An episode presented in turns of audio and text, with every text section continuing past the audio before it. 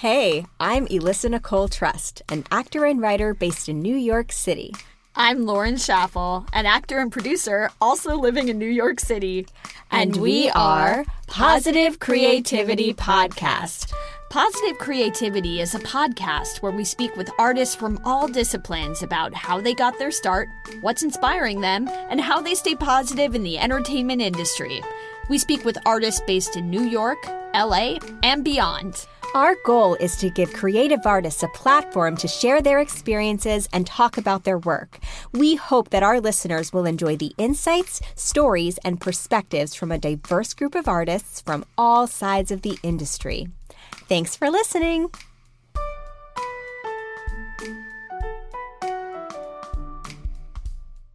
Nicole Pryor Dernersesian is the founder of Firestarter Entertainment, a talent agency that represents over a thousand actors for television, film, commercials, print, and theater. Before FSE, Nicole performed in The Phantom of the Opera for six and a half years, becoming the first African American to play the role of the confidant. Nicole taught vocal lessons for over 14 years, including a two year stint as an adjunct professor at her alma mater, Pepperdine University. In 2019, Nicole launched the nonprofit organization Inclusion Media Group, striving to make a more inclusive world by creating content that tells diverse stories. As you can hear, Nicole is an extremely impressive woman, and we were so inspired by her ambition and her accomplishments. Her creativity, willingness to do things differently than they've always been done, and ability to see possibility is truly incredible. She is such a smart businesswoman, and in this episode, she also provided some really valuable financial advice for entrepreneurs that can be definitely applied to individuals as well. Nicole is amazing, and we are certain that you will find this episode valuable and enjoy it greatly. Happy listening. Welcome, Nicole. Hey, thank you. Well, we're so excited to chat with you. Thank you for joining us. Thanks for having me. Yay. Of course. So, our first question is Yes. What is currently inspiring you? Ooh, what is currently inspiring me? Hmm. You know what's currently inspiring me? I love, love, love watching podcast shows, anything related to entrepreneurs. Ooh.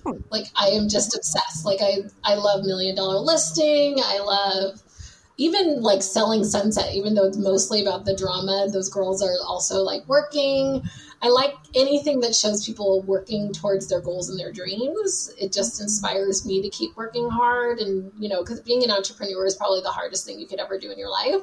Mm-hmm. And so, um, so watching other people who are pursuing what they love and what they're working towards is really inspiring seeing what they're doing to make it happen for their dreams seeing how they're doing it what inspires them what keeps them moving forward what books they're reading all of that stuff is just really um, inspiring to me. So I'm like, I watched Ryan Serhant. He has his own YouTube channel. I watch his YouTube channel all the time and just random entrepreneurs out there.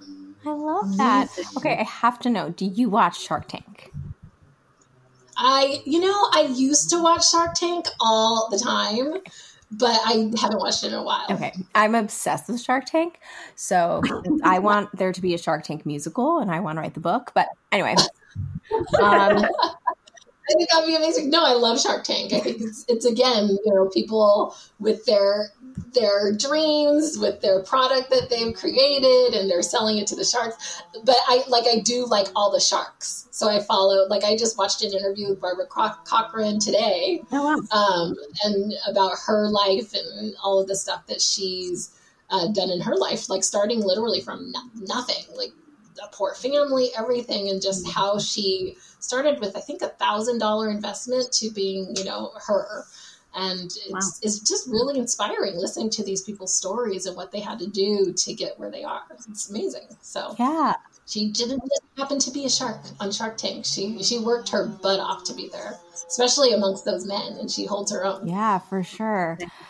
Yeah so that's a really great answer and really inspiring. And I could see why, since you are an entrepreneur, that would really resonate with you and be something that you could learn from.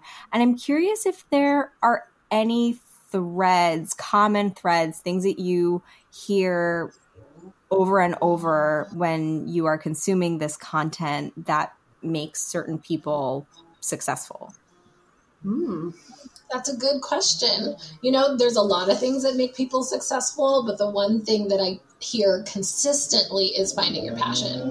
Hmm. Like, if you do not, pe- there's a million cajillion ways to make money. If your goal is to like become rich and successful, you can do that doing anything but sustaining it and trying because becoming successful is not easy unless you get lucky and lucky is not like really a thing for most people mm-hmm. so it's really going to take hard work and sustainability and hard work and diligence and in order to remain diligent you have to be passionate about it mm-hmm. if you don't actually like what you're doing the work isn't the part the end right like i posted one day you know I posted one day on Instagram because I feel like Instagram is an image of where what you've become, right? Like it'll show you on a red carpet, it'll show you doing your performance at a show, it'll show you doing what you've worked to become, huh. but it doesn't show the rehearsals usually. It doesn't show all of the the auditions. It doesn't show a lot of the work that that it took to get there. Yeah, right. And so I asked on my social media one day, I'm like, do you guys want to see the work or do you want to see the end product? And most a lot of people were like yeah the work but do they really like everyone responds to the end product. They love that red carpet picture. They love all of that stuff. Um, and for me i know that the part that's the hard part really is the work part. Mm-hmm. that's the real day to day that's the down and dirty. That's the part that's ugly. That's the part that's hard. That's the part that makes you cry. That's the part that makes you want to give up. That's the part that makes you want to like freaking just throw in the towel but if you're passionate about it, that's what keeps you going because you're like, there's nothing more I want than this, whatever that is for you. And it doesn't matter. Like, being an entrepreneur is just one thing, but if you are like, I want to be a lawyer, this is all I've ever wanted to be, the passion for law, the passion for wanting to be, a, if you just want to be a lawyer because that's what you thought your parents wanted you to be, it's going to be torture. And even if you make it through law school, even if you make it to the point where you become a lawyer, you're going to hate your life you know and who wants that you know? So the one thing that i would say the through line that i hear from all of them is that passion is the key. Mm. and you know and that's the first step finding what you really truly truly truly want. That makes yeah. a lot of sense. Absolutely. Yeah as you were talking about that i think just thinking about um, actors and artists right and like the the awards red carpet thing right you always hear these yeah. things where people are like, wow, where did that person come from? Like this unknown person, now they're doing overnight success, right? right? And you're like, if you only knew how much, you know, like, who knows, black box like how hard it was right. like how many I, I, write, I, one day i want to write a book called overnight success and and put like but it'll be like overnight success 50 years in the making yeah i just think that everyone I remember a girl from college, like, it was when I booked my first big show. I was in Phantom of the Opera for six and a half years before I mm. decided to do entrepreneurship. And she was just like, Oh, you're so lucky. And I was, and I remember being so offended. Like, I am not freaking lucky. Do you know how hard it was yes. to get this far? I was the first black person to play the role I played in the show.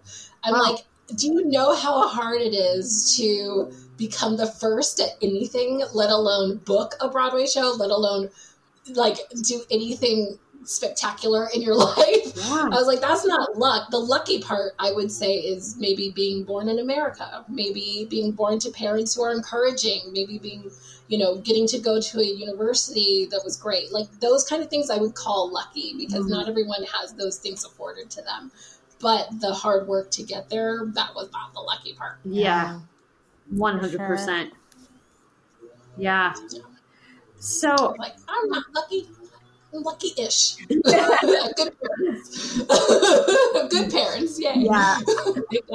I've always heard that phrase described before, right? That it's like, what is it when luck meets opportunity? Is like when you're, you know, you find success or whatever. But yeah, I don't know. As you're talking about it, I don't know how much luck really plays a part in it all. Like the the yeah, what you're describing, the hard work that you have to do. That you know, if you don't have all that behind you when that opportunity arrives, it could just pass. Like so, yeah, if you're not prepared when that opportunity lands on your right. on your desk, that's right. You're not going to be ready.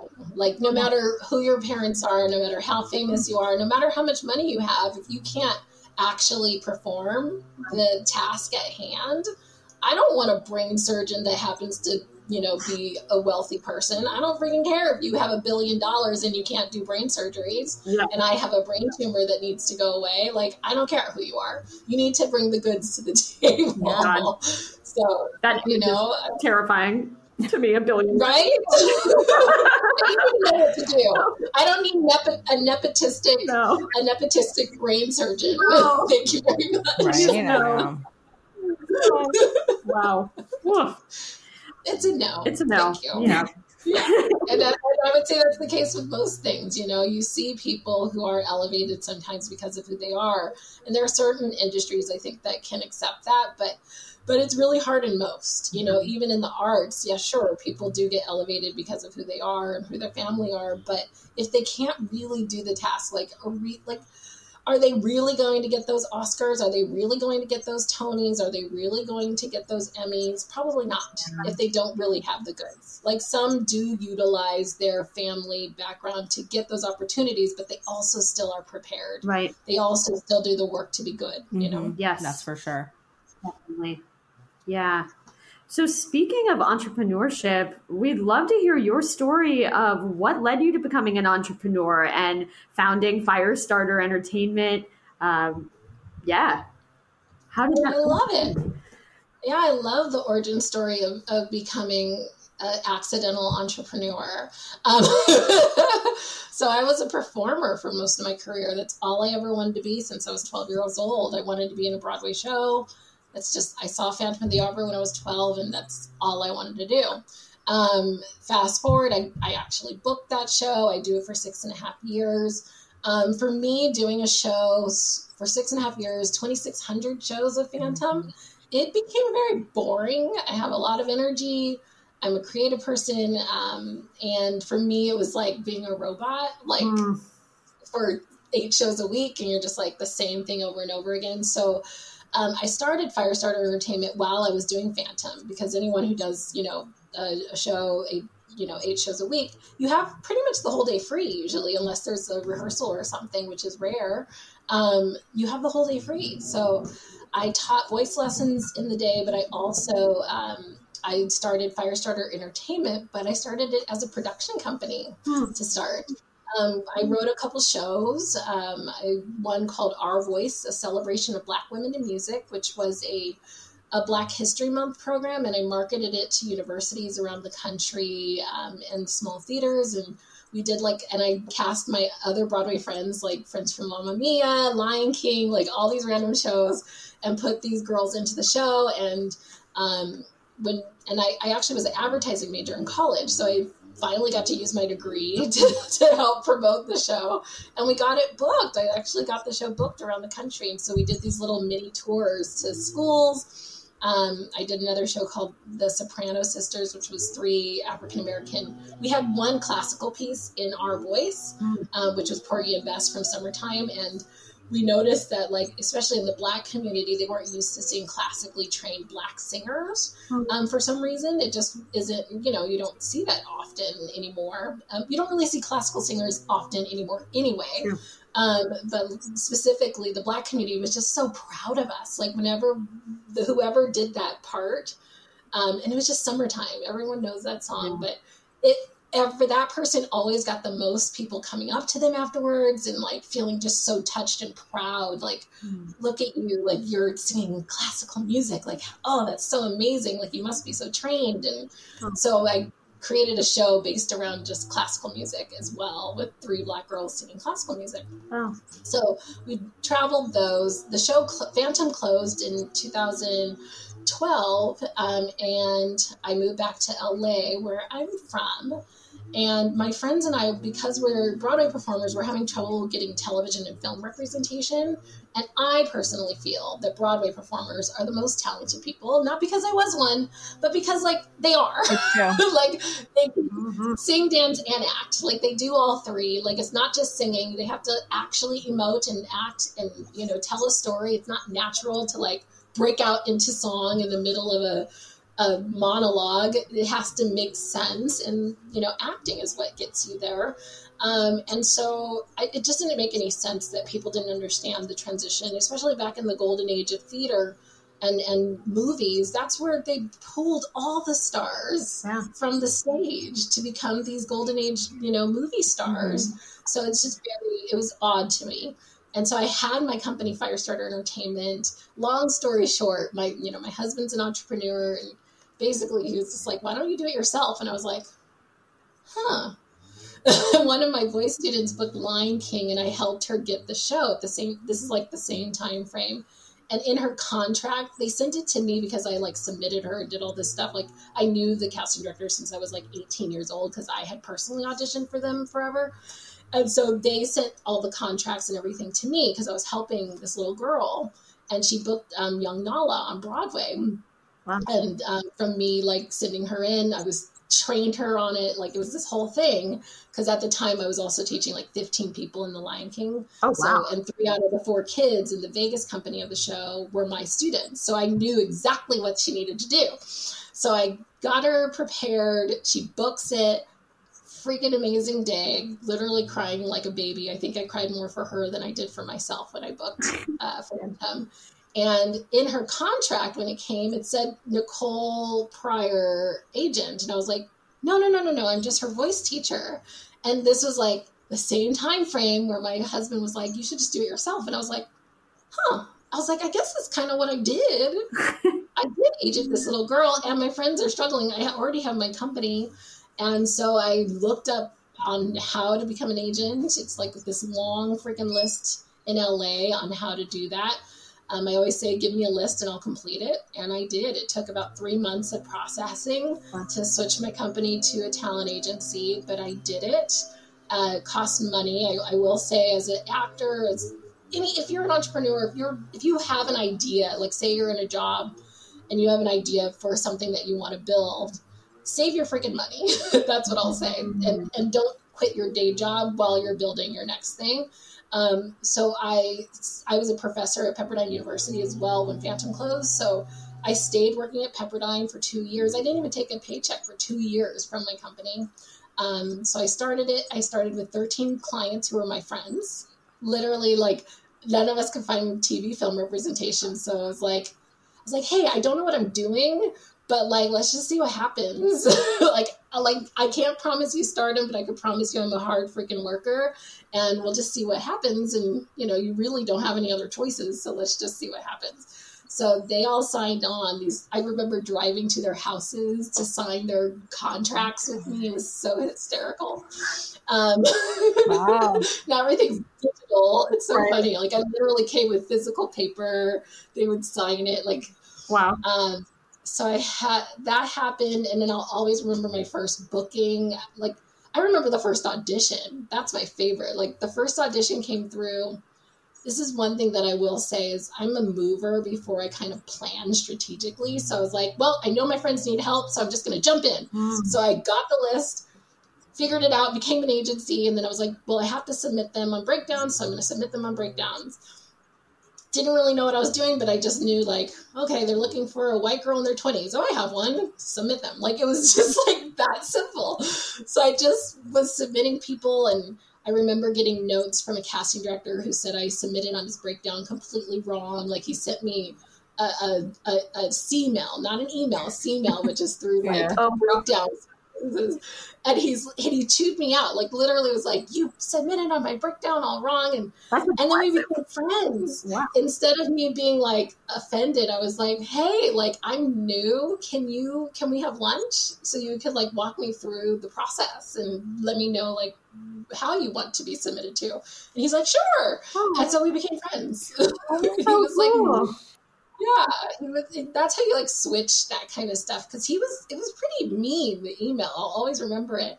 but now I would say he's one of my mentors and really like help you know me at the very beginning stages um, not make the same mistakes again and I, am a quick learner i pay attention and you know you only have to tell me once and i'll fix it um, so i remember the first audition i didn't know how to send an audition I, I figured it out when the first audition came in the first booking i didn't know how to book somebody i figured it out the first booking came in i didn't know how to do payments for the person um, when the payment came in i knew the check was supposed to come to us but i didn't know how to process it so figured that out. Um, figured out our process. Um, but I love a good process as well. Like I, I don't shy away from being the best that I can be. Um, I'm a huge YouTube YouTube and Googler. Like I will Google and YouTube the life out of every subject to make sure that I know what I'm doing and know how I'm doing it and make sure that I'm doing it the best that I could do. But I'm also an innovator. Like if if I find that the way that things are going in other agencies or other ways, I'll I'll change it. Like I'll be like, why do I, it's my own company? Like why do I have to do it the way that everyone else does it? Mm-hmm. So I built a whole system um, that our client, like our clients, have a portal where they can go and check their um, auditions right in our system.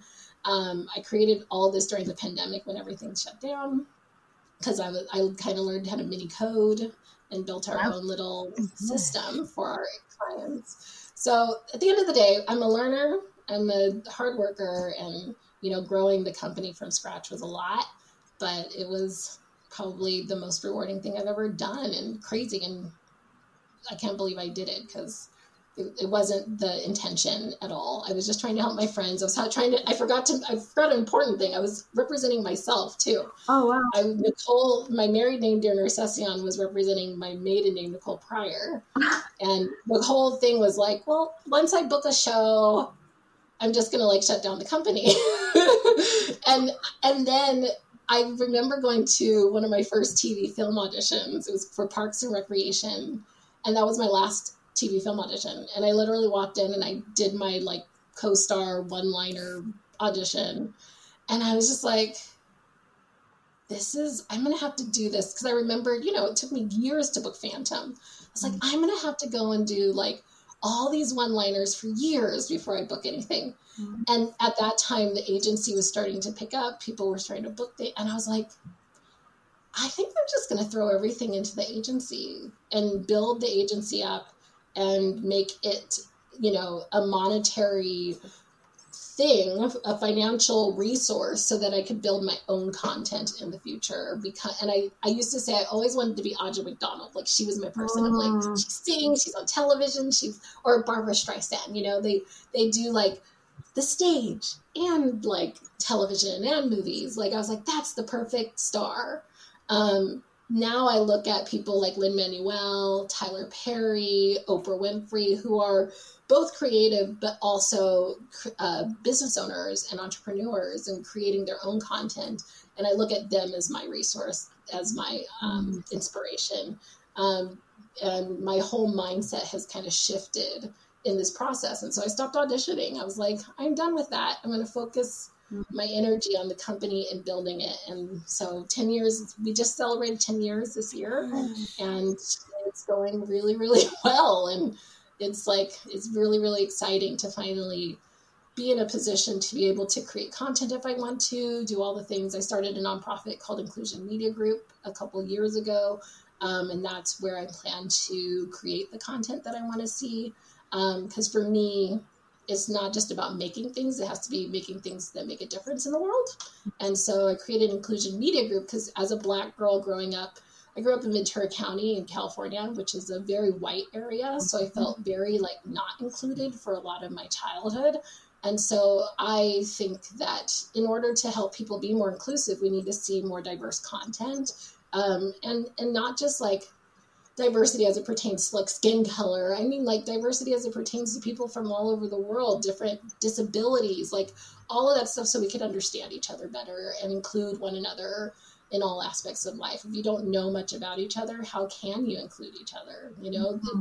you, you become scared or fearful of who that person is because you don't know who they are because you have a preconceived notion of, of what you think they are without mm-hmm. getting to know them. So if we can present different types of people, maybe people will like like Shonda Rhimes, she does that. Like you know, I watch Bridgerton, and it's so great mm. to see all that diversity because it breaks so many stereotypes of what you think diversity is supposed to be, and that's you know, I think, and it doesn't shove it down your throat, right? It's not right. about race. The show is just about love and whatever, and that's what makes that show so impacting, impacting, impactful. Yeah. So anyway, I could go on and on. I feel like I've answered like the longest question in the world.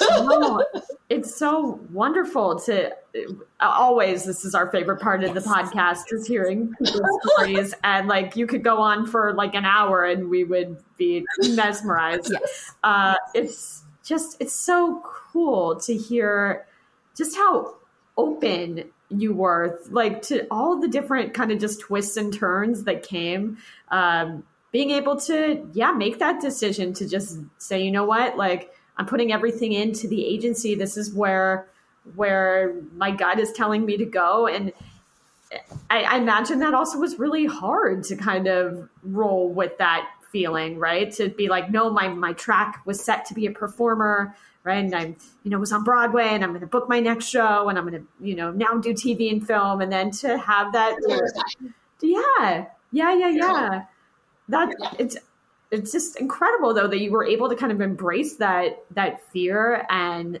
step into a new track. Um and you have to like you have to see how you can still get what you want but maybe in a different way than what you thought. Yeah. And you also have to realize that an open door is an open door yeah. And sometimes the open door can still lead to where you're trying to go. If you can see that that open door can still lead where you're trying to go, then you should take it. If though you see that that open door isn't leading where, like I work, I've worked the Oscars for this year's was my tenth year working the Oscars, hmm. and I um, and I work on the talent relations committee. This year they made us talent relations producers, um, but, but we we basically handle the talent from the red carpet through their winners walk. Like it's the awesome job. It's so fun. Um, however, like I quit the job last year, the year before last. They wrangled me back in in the pandemic. That's a longer story. But this year for sure was my last year. And the reason why is because, you know, as much as it is so fancy and so amazing, it's always the Oscars for me has always been an inspiration just to be adjacent to the people that I want to be, right? So I'm there with like these Oscar winners, and you're like, oh my gosh, like I want to be you when I grow up.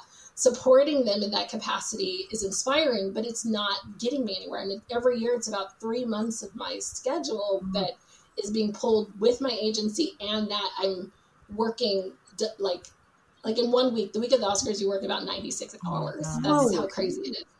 So it's like, so, and then you have to recover, right? Like it takes you about two weeks to feel like a normal human again after the show is over. Oh and so I was like, is this time serving me anymore? Like 10 years is a long time to be inspired and walking adjacent to the people I want to be. Mm. Could I be utilizing those couple of months to, to get an Oscar versus working next to people who have them? I want to earn one. So is mm-hmm. is doing this job hindering that? Yes. You know, I've met all the people that I could meet. You know, the people that you know, the, the big stars, all those people. They're we're there to support them that day. We're not networking with them. That's not it's not the purpose of that day, um, and that job. And so I've done. You know, I've been, been inspired enough, and it's it's scary to have to, like you said, I always say you have to say no to things in order to say yes to the right things. Mm. And it sometimes is so scary because it's the shiniest, most amazing thing in your, the world. Like, you are saying no to the freaking Oscars. What's wrong with you? But I know that it's not serving the purpose of winning an Oscar. Like, I'm not going to win if I keep wasting three months out of the year supporting other people and their dreams. Yeah. That doesn't make any sense. But it but it but it was inspiring, right? Like being there. Definitely. But it's not um, serving me anymore. And you know, and I I'm matured to a point where I get it. I understand, okay, now I need to really get to work. Yeah. and really but it's hard. It's hard. It's really hard but I also say you're living someone else's dream sometimes when you say yes to mm. there is somebody out there whose dream is to work as a talent relations producer, not to win an Oscar, but they want to only support the Oscar winners, which is still obviously an amazing job. Yeah. But I'm stealing someone else's opportunity. Mm. It's not even what I want. But I'm there because I'm like, well, I can't let it go. Yeah. it's like kind of adjacent to what I want. Right. Let it go so someone else could live their dream and then really focus on your dream. But it's hard because it's like, oh, Mm. but what am I doing? But Yeah. you have to say no to some shiny things sometimes when it's not really the dream that you're trying to go for. That's so relatable. And yeah, abs- I think our listeners will be super inspired hearing that story. Um, it's also funny. We may cut this, but it's funny. So when I I lived in New York for a long time, I grew up in LA. Also, I just moved back to LA about a year ago, and when I first moved back, I was working at the Academy Museum. Uh, Okay. because I've like always worked in museums. It's just like my other life and like love being a tour guide and that thing. And I was like, yes, I'm going to work at the Academy Museum exactly as you said. I was like, so I could be inspired by like, my God, there's Oscar winners on every wall. There's literally like an experience called the Oscars experience where very people go in and like, oh yeah, listen did it. That's right. Uh, where you like pretend to and accept an Academy Award and it's like on a virtual Dolby stage.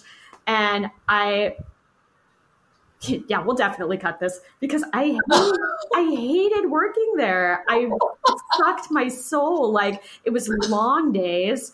We basically were like glorified security guards. Instead of really interacting with people, we would just stand in the galleries, which were dark and like wear all black. Nobody really wanted to talk to you. And even if like a So boring. Right. And even if like a celebrity happened to come in, it wasn't like I could go up and be like, "Oh my god, like Mr. Clooney, I love you. Like, let me show you." Yeah, exactly. People have no idea what it's like. Like my husband will be like, "Make sure to take pictures with all the celebrities, like like, like it's currency of something." And I'm like, "No, like that is not my purpose. Like there, Right. like Right. like I can't you can't do that. selfie with these people. Like you can't do that. No, you would get fired like it made me. You get fired and it's hard. Like boom. so it's funny. I it was a difficult decision. I never really quit a job that soon, but I was like, I can't do this anymore. It's not. It's not at all what I intended it to be. It was not inspiring and like career forward at Yeah. all. Yeah. I was like, no. Um, I'm so proud of you though for doing that because again, people would be like, "You're crazy. You're working at the Academy Museum. Think of all the people who would want that job. Like, how could you?" Right. I mean, that's Right. Exactly. Yeah. Yeah. Exactly. And I was like, no, it's. You just trust me. You got to know it's not the right. It's not the right path. yeah. Yeah. But you have to be brave sometimes. Yeah, sometimes you have to say no to things that that seem like the yeses, but they aren't, and Totally. it can be scary. And also because like you could also end up being a stubborn person about that stuff. Like you could be like, no, I was always meant to be. I, I said I was going to be an actor. This is all I'm ever going to be. Mm. And then forgetting that you have other gifts, forgetting that you have other interests, forgetting that there's other things that you're actually good at, Yeah. that you may actually enjoy, and being brave enough to explore those, and being brave enough to understand that those can support, not only support, but support the other goals that you have in your life. Um, and it's, but it's scary because you don't know how, right? Like you don't, I had no idea when starting my agency that it would lead to me loving being an entrepreneur Mm. like all of a sudden I'm watching like Ryan Serhant like on his like like and it's exciting to me watching these entrepreneurs watching an interview with the Shark Tank girl like I feel like I'm an alternate human of myself. Like like who am I? But it's a part of me and it always was there but if I wasn't brave enough to explore it I wouldn't be. Not only successful it's not even just the successful part but I feel like a complete person. I feel so much more me than I was even, and I feel so much more in control Yeah. of who I am and my destiny. I don't think I felt that as an actor as much because so much of your life is in the control of others Right. when you're a performer. And it's not, the performing part isn't, right? You are an actor because you're an actor. You're a performer because you're a performer. You're a singer because you're a singer. That is the the thing you have to always remember if you're an artist you're an artist because you woke up in the morning and you have that gift period but the the issue is people make it feel like someone else telling you that you are good at that someone else giving you a job somehow says, oh, yes, you are a singer. No, no, no. You already were a singer. Mm. You already are a singer. You are good at this. However, because you were five four and they need you to be five six, you're not going to get the job. Does that make you any less good? No, yeah. it just means you're not five six. And so the hard part for me as an actress is just you get so confused mm. by all of that and you feel so out of control in in understanding that your gifts are are are still real and still good and and still a part of you when other people are saying no. it starts to feel like they're the ones who are telling you that it's good. That's they're the ones that give you a job and and confirm your talents. And it's not true but it but you also have to make a living. Um, so i feel like i have a lot more control now. Um, and and when I sing, I could sing. I have a piano right outside of my office here at my house, and I just go and sing and play the piano, and it's like the best time. It's you know now it's just like for me, and people ask me once in a while to do events and stuff, and I'll go and do those just for fun. I don't get paid to do them. It's great. And then when I decide to create something, I will you know and i will like I, my goal right now is to get an egot like i want an emmy golden globe i mean you know what do you know Emmy, what is it? Grammy, Oscar, Tony, and Tony. Yeah. So that's the goal, but creating what I have no idea. So I'm just waiting for inspiration. oh my gosh! Well, if anyone could do it, it's going to be you because what I'm hearing throughout this conversation that's so impressive and inspiring is how you are really open minded and creative and you really think outside the box and you're very open. So I think that a lot of people have the idea that you had, or really, I guess that your husband had, you know, oh, just yeah. be submit yourself under your married name and run the business as your maiden name or vice versa. And like, that's a brilliant idea I've talked about that with friends. Have any of us actually done it? Absolutely not, because it's such a huge, like, yeah, it's a good idea in theory, but like to actually do it. It sounds crazy. It, it sounds crazy, right? Yeah. I mean, the weirdest part was, you know, I've been doing this since I was like in college, like my senior year of college. I've known these casting directors since I was 18. So imagine emailing casting. My favorite was uh, one of the, my agent became a casting director. Oh and I was, and we're friends. Oh my gosh. and so, right when I made that transition, she made that transition to casting and an artistic director over at La Jolla Playhouse oh, in San Diego. Oh, And we're like, we're emailing, and she didn't know it was me. Oh my God. And I couldn't say anything because I was still acting. So I was just kind of like, you know, Nicole Durner, who's this random Nicole Dernersesian person from Firestarter Entertainment? And then I think a year later, I revealed my, I started revealing myself once I stopped acting. Like, um, I will always remember a conversation that I had with Craig Burns at Telsey. And um, we were booking one of my clients, and I was like, "It's Nicole Pryor." He's like, "Nicole Pryor, like Nicole Pryor, like the singer." yeah, Nicole Pryor. And he was like, what? What's happening? What do you mean? And I was like, yeah, I'm an agent. And he's like, what? Oh, oh I'm revealing myself to her, same thing. She was just like, wait, what? Like, what's going on? Oh, but, God. you know, it, yeah, it's weird. The whole thing was very, the transition was very funny. It's because you were open to possibility that you were able to do that. And same with mm-hmm. kind of just realizing that maybe your time would be better spent not being the Oscars talent relations producer. I think that, yeah, this like what I'm hearing as a common thread in this conversation is, yeah, this openness and like also, I think the theme of this season is start before you're ready because mm. it sounds like it. that's kind yeah. of how it sounds like everything you've done is but because you believe in possibility and see your own potential you've been able to kind of meet it and you're resourceful and teaching yourself how to do things using the resources that are YouTube and Google, which are incredible.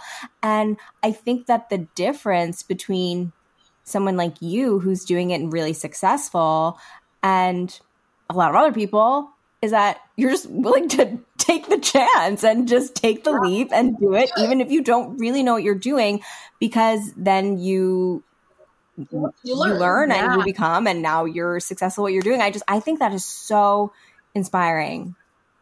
Yeah. And I, and I think it's speaking out loud. Like I, I always have this quote that I say, which is speak and live your truth and the universe will answer. Mm-hmm. And I think people sometimes are afraid to say what they truly want because they don't want to sound pretentious or arrogant or, or too like delusional. Lofty. Like yeah. saying that I want an EGOT. Like I just started saying that out loud. I said it in a post and I'm like, it's okay it's okay to want more. Like yeah. you're allowed to dream. You're allowed to want so much out of your life. It's not ostentatious to want more. Yeah. And when you say it out loud, you never know who's freaking listening and who can answer the call and who can fulfill the things that you want or introduce you to a person like what if you're like my goal is to meet Celine Dion and then you say it to whoever will listen right you're at the grocery store and then someone's like actually my sister is like best friends with Celine's cook.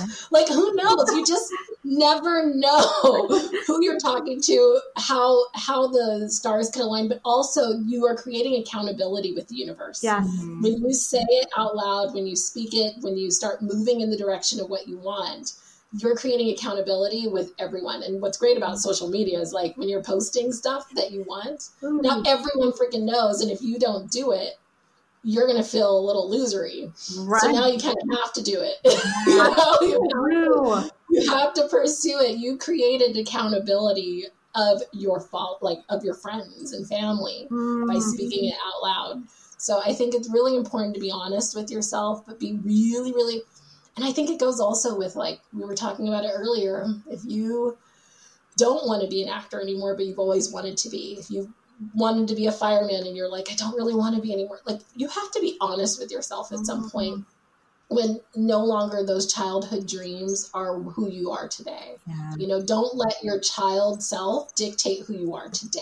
Mm. And that's really, really hard when that's all you've known that you wanted to be.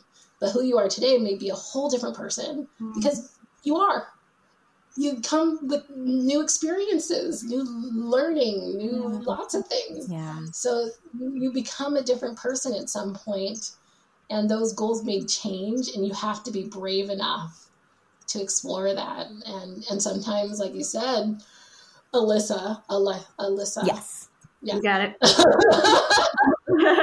like you said, you have to jump in. You have to just do it, you know, and and don't do it before you're ready. Like that that is a I like how you said that because people think they have to like know everything mm. before they start. And sure, you do have to know something, right? Like you need to learn, you know, if you don't know how to write an email or if you don't know how to use email, like, you know, there are certain things that in whatever business you're doing, you're going to have to learn. But I, you know, people get stuck on a business plan, for instance. Mm-hmm. They'll start on a business plan and they'll they don't know how to write a business plan. So then they get stuck writing like this weird business plan, like five years out. I would have five years planned out ahead of time. I didn't even think I was going to last like a couple months. I was going to book a series regular or something. Mm-hmm. Like you just kind of need to know where, what your what your goal is. If you're like, I make scarves what is your goal? I want to sell it to a person. Okay, how do I sell it to a person? Oh, I need to maybe, you know, put it online on an Etsy. Okay, how do I get it online on an Etsy? Oh, I just go to Etsy and sign up for an account. Oh, how do I do that? Oh, easy. Okay, how do I put it on there? Oh, I take a picture and then I just stick it on there and then people look for it. Oh, and then how do I get more eyeballs on it? Maybe I post about it. Mm-hmm. Like it's really that simple. It's just a to-do list. Yeah. And I think people get stuck on like the P&Ls and all this stuff that really should come later. Yeah. yeah. You know, once you start building the business and creating a real model that the business can be successful, then you can start developing all of that other stuff. But initially, most businesses are quite simple, you know um, and it becomes more complicated later. sure. Yeah, For yeah. Sure. Yeah, I also love the story that you shared about like that email with the casting director, like that aggressive email, and your response to it is just so telling. Also, of why I think you found so much um, success in what you're doing. Like, I think if most people would get an email like that and be like, well, F you. Like that's exactly defensive or yeah. like apologetic, maybe even. Like I was definitely apologetic, but I was like, this person sounds like they know what they're talking about. That's such a that's so smart to just kind of reframe it that way and just be like, yeah, what can you share with me? Like, are you willing to to you know just collaborate? And I think that's just so cool. And I think that speaks to why like now we're talking about 10 years of you founding a, and running a company. It's it really is amazing. It's crazy. Yeah. I mean, I mean, the fact that I have like a team of 17 working with me. Wow. We have 1,200 clients now. Wow. Over 1,200 clients, a team of 17. I don't, I'm not an agent anymore on my, at my company. I just run the company. Um, wow. which is weird. I do team meetings once a week with different departments because we do we have TV, film, commercial, Broadway, of course, and then we have our music department. Um, and so I just have a team meeting once a once a week with each team, and you know, with their ideas. We didn't ever have time or energy for that initially, like team meetings, meetings at all. Like, like again, like I didn't even have people that were working. It was just me in the right. beginning, and then little by little we grew, and I added people, and adding even people in, I didn't know what I was doing. Like I didn't know how to pay them. I didn't know anything. Every little step of the way, it was just learning and and we're still adjusting and learning. Like we have a couple of agents that we're going to be bringing on and I was everyone that's come on thus far, I've always trained them myself. And I was like, and I still am happy to do that part of it. But I was like the continuing learning of of this process. Mm. Um, I was like, I can't be that person for everyone in the company, and I was like, how do I?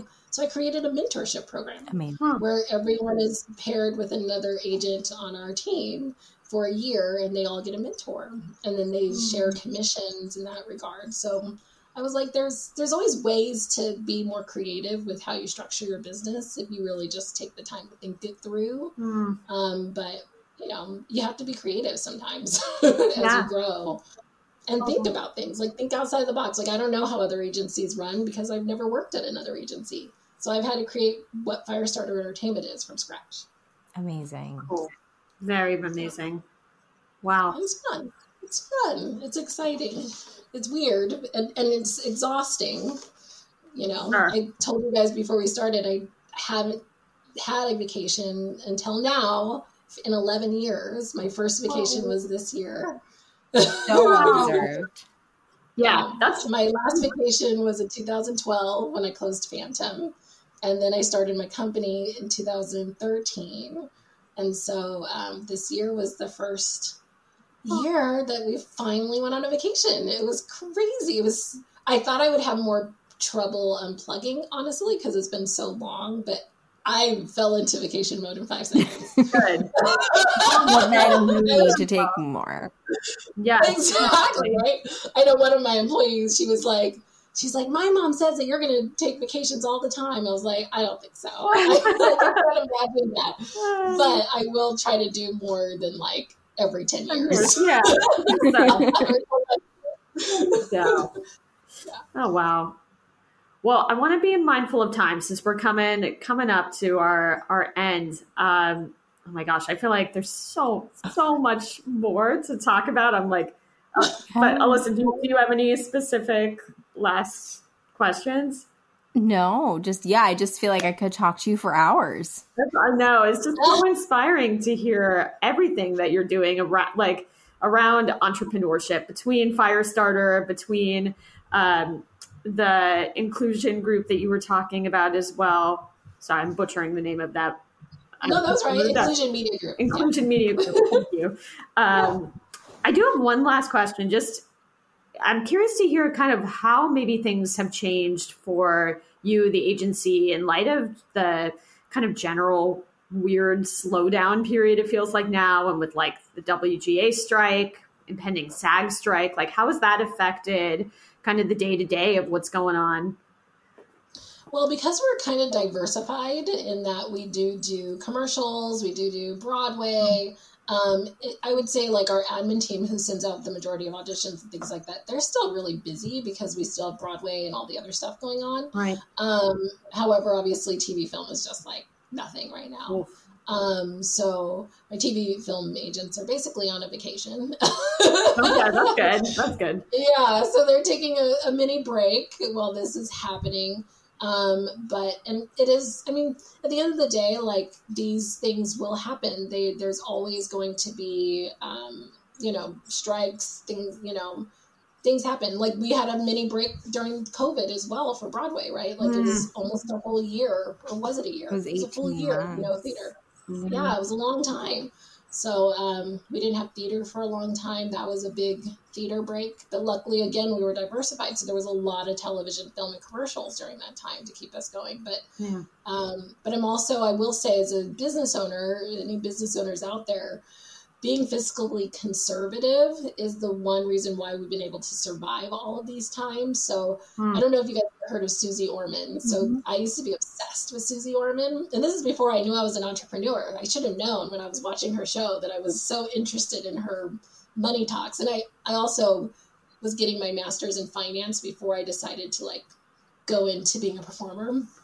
Huh. So I um, I only went to one day, by the way. I'm a very quick decision maker. I like literally was in my master's program. I sat there in class, and the professor wrote on the board, "Why are you here?" And I literally sat there and went, "Why am I here?" and like, and for the rest of the class, all I could think about is, "Why am I here?" And I had an audition the next day. Oh God! Uh, and I was like, how am I going to go to that audition? Like, what am I doing? What if I book that? Which I ended up booking it too, which is really funny. It was for Disneyland for their 50 year anniversary. Mm-hmm. And I was like, what am I doing here? And I, I literally turned in my books that day. I got a bill for 30 bucks. And that was that. Um, saying all that, I've always really loved finance and stuff like that. And I, um, I watched Suze Orman, and one of the things that she was really intense about during the last slowdown. So 2007, 2008 was when I was watching her. And she, um, and I mean financial slowdown, not necessarily entertainment slowdown. Okay. Um, she was talking about, I guess, a lot of financial people always say three to four months of emergency funds, like to save for your, you know, for emergencies she like moved that up to like eight months. Oh wow! And then I took that and I was like, I need a year. mm. I was like, as long as I have a year, I could be safe. And so when I started my company, I treated it the same. I was like, when like I didn't pay myself until I had a year saved up that I could pay myself for a full year the minimum amount. Like I'm not talking about a good real salary. I'm talking about like just enough to pay my rent and like whatever else at the time.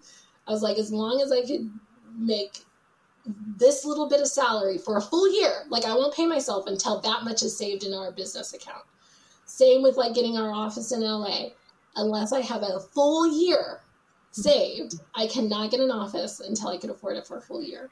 Um, so, and when I've got our first employees, when I got you know people coming on board, cannot bring anyone on until I could afford them for a whole year. Mm. So everything, so we've been prepared for a pandemic. We've been prepared for SAG. We've been prepared for the WGA strike. We've been prepared for these slowdowns the whole time because mm. I always have a buffer of a year.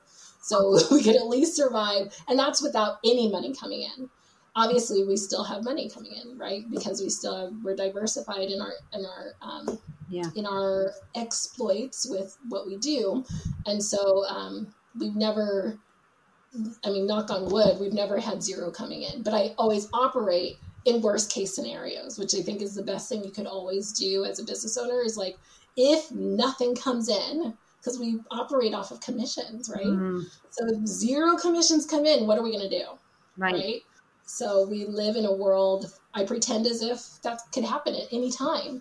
And mm. can we survive a year if that happens? Yes, the answer is yes. And yeah. luckily, none of the downturns ever last that long.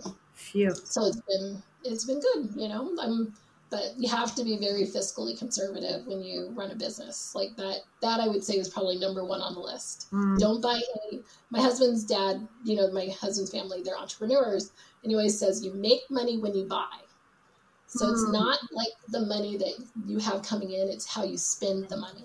Interesting. Yeah. Yeah, that's that makes a lot of sense. That's really really smart. Yeah. That's why we didn't take vacations and stuff. Like, yeah. I was still teaching for all that time. You know, it was like, why, you know, spend all my money on vacations when I'm putting most of it back into the company to grow it? Yeah. So, yeah. You know, sacrifice. Definitely. But it pays off. It really, really, really does. But it's not, it's not always pretty. You know? Right. Right. And that's okay. If you really have a dream and if you really have a goal and you really, really want something, those sacrifices are freaking worth it. Totally. Because once you get, I mean, this is the only life we have. This mm-hmm. is it. Like, there's nothing else. This is it. Unless you believe in like reincarnation or whatever. But will you even remember? I don't remember that I was reincarnated if I was. So, in my opinion, this is it. like, you know, even if you are reincarnated, I don't remember my other life. So, this is the life I remember and this is what we have right now so use it wisely you know and and it doesn't mean to be an entrepreneur it doesn't mean to be anything it means be true to yourself yes. you know be true to your interests be true to your passions be true to your goals. And it doesn't even mean quit your day job. Your day job may be able to support your goal of traveling. Mm. but be true to the fact that that's what you want to be doing. So save up your money work your day job so that you can travel you know? But just be really truthful and mindful with because people will just like do stuff willy-nilly yeah. and not realize that they really need to be focusing what do i want? How do i get it and how do i sustain my life so i can still eat and you know yeah. exist yeah right, right? So you have to be mind people i think are frivolous like they'll go and like have their starbucks every day when in reality is the starbucks really supporting your goal to travel yeah mm-hmm. no you know is that is that money that you're spending there really providing you the savings to get what you truly want. If you want to pay off your debt, can you pay off your debt by spending it on Starbucks every day? No. Like, yeah, like you, there are things. It's called sacrifice, and people, you know, I think people are really frivolous mm-hmm. with how they live sometimes, and they're not really truly focused on their goals. And if you truly, truly focus on your goals, you can really succeed in whatever you want to do. But you have to be really, really, really strategic and mindful and thoughtful and, you know, but they could do it. Anyone can do it. Yeah. I'm not special in any way. I promise you that much. I'm just a really hard worker and I focus. Okay. Well, I'm going to say as we wrap up, you are special. Yeah. It has been so inspiring. You are amazing. I'm amazed at everything you're doing and have created. And I'm so excited to continue to follow your career because I know that you're just going to continue to create and make amazing things. And um, you have so much to be proud of. And this has just been such a wonderful episode and a fun conversation. Yeah, well, thanks for having me, ladies. This was so fun. Yes, thank I love you. It. I love it so Thank much. You. Yeah, so I'm so. You guys too, and I listened to some of your podcasts, and they were really great. Thank before you. I before I said yes coming oh. on, I was like, oh, like I think you guys interviewed one of my friends, Chi Chi. Yes, like, yes, we love Chi did it. I'm gonna do it. oh my gosh, yes! Yeah. Talk about another inspiring entrepreneur. Like, yeah. say, oh mm-hmm. my gosh. I think that's why we're friends. Yeah, I think I think surrounding yourself with people who are like minded is so important. Definitely, definitely. Yeah. Well, yes. Thank you so, so much, Nicole. You are so inspiring. And yeah, Aww. can't wait to, to everything Alyssa said. Keep following your journey. Thank you. Likewise. Thank you. So fun. Thank you so much for listening. We always love hearing from you. You can email us at positivecreativitypodcast at gmail.com and follow us on Instagram at Positive Creativity Podcast. And for more info on our guest today, please view the show notes. Join us next time on Positive Creativity Podcast.